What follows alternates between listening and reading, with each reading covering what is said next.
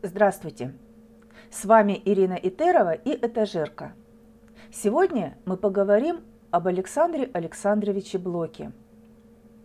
Благословляю все, что было. Название нашего выпуска. Был Пушкин и был Блок. Все остальное между. Эти слова Владислава Ходосевича очень точно выразили чувства многих современников поэта. Поэзия Александра Блока – это классика, это вечное, волнующее, неприходящее. Это родник, чистый и живительный родник любви, земной и неземной. Это непередаваемый духовный мир человека, переданный им в словах. Именно творчество Александра Александровича Блока стало для многих русских мыслителей отправной точкой в их попытках объяснить, что же случилось с Россией, да и со всем миром в самом начале XX века, когда вдруг за одно поколение все изменилось до неузнаваемости. Я родился 28 ноября 1880 года в тревожное время – Через несколько месяцев после моего рождения народовольцы убивают Александра II. Это событие стало для России предвестником будущих потрясений. Но моему детству можно позавидовать. Я был окружен заботой тетушек, бабушек среди благоуханной глуши Шахматова. И сама прелесть окрестности природы удваивалась от того, что многие прогулки я совершал вместе с дедом Андреем Николаевичем Бекетовым, отцом русской ботаники, как его часто называли. Семья Блока была гуманитарная. Здесь любили и знали литературу. Дед, бабушка, мать, тетки – узкий круг близких людей. Рожденные в года глухие пути не помнят своего – мы, дети страшных лет России, забыть не в силах ничего. Испепеляющие годы, безумье ль вас, надежды ль весть? От дней войны, от дней свободы кровавый отцвет в лицах есть. Есть немота, то гул Набата заставил заградить уста. В сердцах восторженных когда-то есть роковая пустота. И пусть над нашим смертным ложем Взовьется с криком воронье. Те, кто достойней, Боже, Боже, да узрят царствие Твое. Это стихотворение Александр Александрович написал 22 марта 1916 года. Писать Блок начал рано, но первые стихи, наивные еще мальчишеские, уже поражали композиционной стройностью и певучестью слога. В 1891 году мальчик пошел в гимназию. Осенью 1898 года Блок – студент юридического факультета Петербургского университета. В это время он начинает первую рукописную тетрадь стихов. И в то же время в личной жизни молодого человека происходит важное событие – он встречается с Любовью Менделеевой. В воспоминаниях поэта нет ничего лишнего, только описание их встречи. Вдруг пронесся неожиданный ветер и осыпал яблоневый и вишневый цвет. За вьюгой белых лепестков, полетевших на дорогу, я увидел на скамье статную девушку в розовом платье с тяжелой золотой косой. Очевидно, ее спугнул неожиданно раздавшийся топот лошади, потому что она быстро встала, и краска залила ее щеки. Она побежала вглубь сада, оставив меня смотреть, как за вьюгой лепестков мелькает ее розовое платье. Причувствую тебя. Года проходят мимо. Все в облике одном причувствую тебя. Весь горизонт в огне – и ясен нестерпимо, и молча жду, тоскуя и любя. Весь горизонт в огне и близко появление, но страшно мне, изменишь облик ты. и дерзкое возбудишь подозрение, сменив в конце привычные черты. О, как паду, и горестно, и низко, не одолев смертельные мечты, как ясен горизонт, и лучезарность близко. Но страшно мне, изменишь облик ты. Из воспоминаний Любови Дмитриевны Менделеевой. О, день роковой для Блока и для меня! Как он был чист и ясен! После обеда, который в деревне кончался у нас около двух часов, я поднялась в свою комнатку во втором этаже и слышу, кто-то остановился у ворот, открыл калитку, вводит лошадь. Я подхожу к окну. Меж листьев сирени мелькает белый конь, которого уводят на конюшню. Да невидимо внизу звенят по каменному полу террасы быстрые, твердые, решительные шаги. Сердце бьется тяжело и глухо. Причувствие или что? Но эти удары сердца я слышу и сейчас – слышу звонкий шаг входившего в мою жизнь. Автоматически подхожу к зеркалу, автоматически вижу, что надо надеть что-нибудь другое. Мой ситцевый сарафанчик имеет слишком домашний вид. Говорят, липовая аллея цела и по сейчас, разросшаяся и тенистая. Подходя немного сзади через березовую рощицу, вижу, что на скамейке – Мадмуазель занимает разговорами сидящего спиной ко мне. Вижу, что он одет в городской темный костюм, на голове мягкая шляпа. Это сразу меня как-то отчуждает, это что-то не мое, это из другой жизни. Да и лицо мне не понравилось, когда мы поздоровались. Холодом овеяны светлые глаза с бледными ресницами, не оттененные слабо отмеченными бровями – у нас у всех ресницы темные, брови отчетливые, взгляд живой, непосредственный. Тщательно выбритое лицо придавало в то время человеку актерский вид. Интересно, но не наше. Что было мне нужно? Почему мне захотелось внимания человека, который мне вовсе не нравился и был мне далек, которого я в то время считала пустым фатом – стоящим по развитию ниже нас, умных и начитанных девушек. Чувственность моя еще совсем не проснулась. Поцелуи, объятия – это было где-то далеко-далеко и нереально.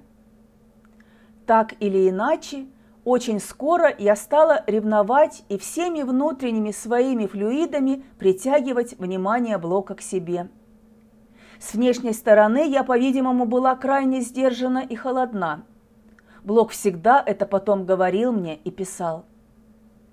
Но внутренняя активность моя не пропала даром.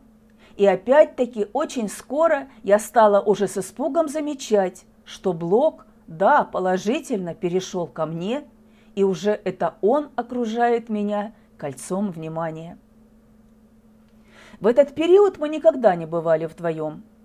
Мы все любили церковный лес по узкой тропинке нельзя идти гурьбой, вся наша компания растягивалась. Мы случайно оказывались рядом. Помолчать рядом в сказочном лесу несколько шагов – это было самое красноречивое в наших встречах. Она молода и прекрасна была, и чистой Мадонной осталась. Как зеркало речки спокойной светла – как сердце мое разрывалось. Она беззаботна, как синяя даль, как лебедь уснувший, казалось. Кто знает, быть может, была и печаль, как сердце мое разрывалось. Когда же мне пела она про любовь, то песня в душе отзывалась, но страсти не ведала пылкая кровь, как сердце мое разрывалось. Из письма Александра Блока. Ты мое солнце, мое небо, мое блаженство. Ты первая моя тайна и последняя моя надежда. Ты везде бесконечно совершенная, первая и последняя. Мои мысли все бессильны, все громадны, все блаженны, все о тебе. Как от века, как большие белые цветы, как озарение тех лампад, которые я возжигал тебе. Я не знаю, в чем мне клясться тебе, и клянусь тобой, моя любовь. У меня громадное раздуваемое пламя в душе. Я дышу и живу тобой. Тобой, солнце моего мира. Глаза мои ослеплены тобой. Сердце так наполнено и так смеется, что страшно и больно, и таинственно, и недалеко от слез. Вели, и я выдумаю скалу, чтобы броситься с нее в пропасть. Вели, и я убью первого и второго и тысячного человека из толпы и не из толпы. Здесь, в мире, в России, среди нас теперь делаются странные вещи. Бегают бледные старые и молодые люди, предчувствуют перевороты и волочат за собой красивых женщин, и по уютам лучших мира сего знамена из тряпок и шелка. Мое тамошнее треплется в странностях века – и все оно собирается здесь, у твоих ног, как непокорная змея, желавшая познать и заслушавшаяся лучей и неслыханной музыки. Твоя воля открыть мне все бездны, и я безвольно и бессмысленно исчезну в них. Я молодею около тебя. Сегодня у меня нет слов, я предпочел бы петь. Одинокий к тебе прихожу, Околдован огнями любви. Ты гадаешь, меня не зови, Я и сам уж давно ворожу. От тяжелого бремени лет я спасался одной ворожбой, И опять ворожу над тобой, Но не ясен и смутен ответ. Ворожбой полоненные дни я лелею года, Не зови. Только скоро ли погаснут огни заколдованной темной любви? Летним утром 1903 года совершился обряд венчания. Блок был счастлив, как бывают счастливы лишь один раз в жизни. Люба и Саша венчались в старинной церкви близ Шахматова. Стоит она одиноко белая, Кругом несколько старых могил с покосившимися крестами. У входа два больших дерева. Внутри мрачное, на окнах железные решетки, очень старые тусклые иконы. Церковь построена далеко от деревни, богослужения в ней совершались редко. Таинственное и мистическое впечатление производила она. После окончания обряда, когда молодые выходили из церкви, крестьяне вздумали почтить их старинным местным обычаем – поднести им пару белых гусей, украшенных розовыми лентами. Гуси эти долго потом жили в Шахматове, пользуясь особыми правами. Ходили в цветник, под липу к чайному столу, на балкон и вообще везде, где хотели. Пройдет всего несколько лет, и Блок заметит, что его друг Андрей Белый любит Любовь Дмитриевну. И тогда поэт предложил жене тяжелое испытание – выбрать самой, с кем жить дальше. «Я и того люблю, и другого. Что мне делать?» – металась в отчаянии Любовь Дмитриевна. Превратила все в шутку сначала. Поняла – принялась укорять. Головою красивой качала, стала слезы платком вытирать. И зубами дразня хохотала, неожиданно все позабыв. Вдруг припомнила все, зарыдала, десять шпилек на стол уронив. Подурнела, пошла, обернулась, воротилась, чего-то ждала, проклинала, спиной повернулась и, должно быть, навеки ушла. Что ж, пора приниматься за дело, за старинное дело свое. Неужели и жизнь отшумела? Отшумела, как платье твое. Александр Блок продолжает творить и создает произведения, которыми мы восхищаемся и сегодня. Одно из них – стихотворение «Незнакомка». По вечерам над ресторанами горячий воздух дик и глух, И правит окриками пьяными весенний и тлетворный дух. Вдали над пылью переулочной, Над скукой загородных дач Чуть золотится крендель булочной И раздается детский плач.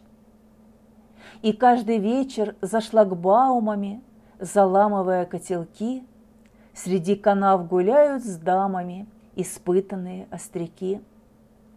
Над озером скрипят уключены, И раздается женский виск, А в небе ко всему приученный, бессмысленно кривится диск. И каждый вечер друг единственный в моем стакане отражен, И влагой терпкой и таинственной, как я смирен и оглушен. А рядом у соседних столиков лакеи сонные торчат, И пьяницы с глазами кроликов «Инвина веритас» кричат. И каждый вечер в час назначенный, Или это только снится мне?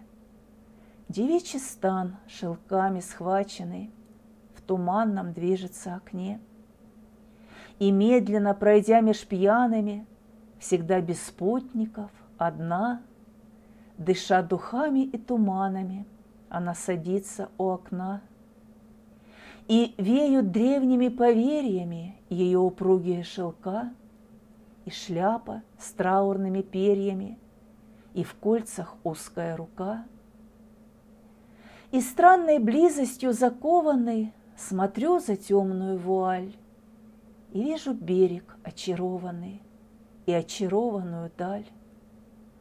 Глухие тайны мне поручены, мне чье-то солнце вручено, и все души моей излучены пронзило терпкое вино. И перья страуса склоненные В моем качаются мозгу, И очи синие, бездонные Цветут на дальнем берегу. В моей душе лежит сокровище, И ключ поручен только мне. Ты право, пьяное чудовище, Я знаю, истина в вине. Шел 1908 год – Любовь Дмитриевна, решив стать актрисой, уехала в гастрольную поездку. Блок один живет в Шахматове. В одиночестве бродит он по лесным тропам Подмосковья и ощущает в своем сердце огромную и чистую любовь и преданность России. Теме России я сознательно и бесповоротно посвящаю жизнь, писал поэт. Опять, как в годы золотые, Три стертых треплются шлеи, И вязнут спицы расписные В расхлябанные колеи. Россия, нищая Россия, Мне избы серые твои, Твои мне песни ветровые, Как слезы первой любви. Тебя жалеть я не умею, И крест свой бережно несу, Какому хочешь чародею — отдай разбойную красу. Пускай заманит и обманет, не пропадешь, не сгинешь ты, И лишь забота затуманит твои прекрасные черты. Ну что ж, одной заботой более, одной слезой река шумней, А ты все та же, лес да поле, да плат узорный добровей. И невозможное возможно, дорога долгая легка, когда блеснет вдали дорожной мгновенный взор из-под платка, когда звенит тоской острожной глухая песня ямщика. Блок был сыном своей земли, любящим и преданным – когда в начале ноября 1917 года новые хозяева России созовут в Смольном представителе литературной интеллигенции, готовой сотрудничать с советской властью, Александр Блок будет одним из первых, кто откликнется на этот призыв. Он был полон надежд на великое обновление России. Январь 1918 года. Петроград. Трамваи не ходят. Страшный мороз, голод, звуки стрельбы. В жизни поэта творческая вспышка редкой силы. Он пишет поэму «12».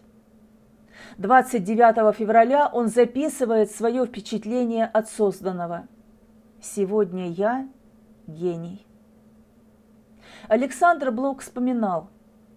Октябрь 17 года я встретил в Петрограде, взволнованно и напряженно вглядывался в происходящее. Произошло то, чего никто еще оценить не может, ибо таких масштабов история еще не знала. Не произойти не могло, случиться могло только в России. Черный вечер, белый снег, ветер, ветер, на ногах не стоит человек. Ветер, ветер на всем Божьем свете. Двенадцать, какими бы они ни были, это лучшее, что я написал. А когда с 18 года началась Красная Армия и социалистическое строительство, я больше не мог и с тех пор больше не пишу. Александра Блока постигает разочарование.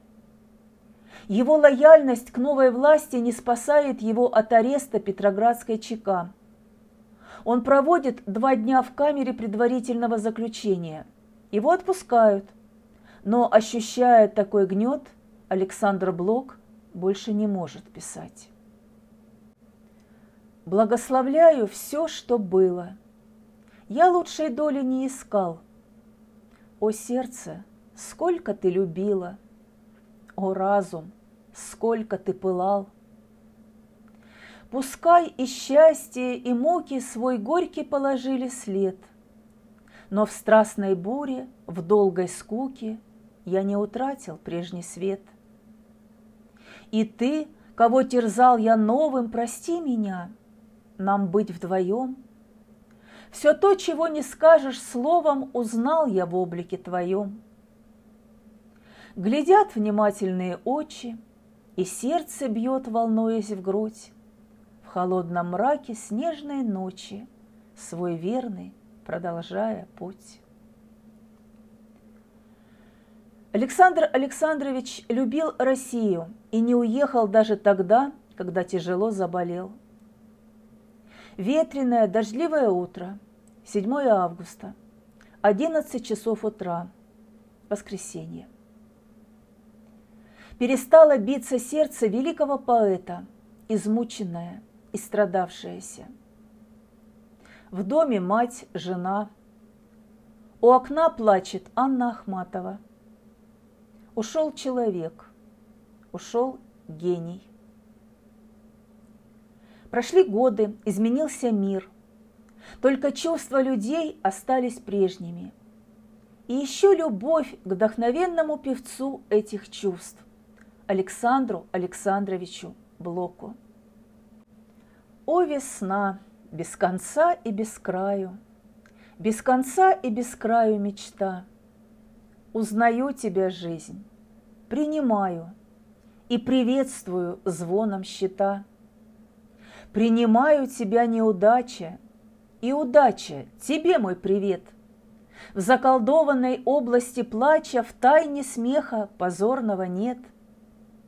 Принимаю бессонные споры — утро в завесах темных окна, Чтоб мои воспаленные взоры раздражала, пьянила весна.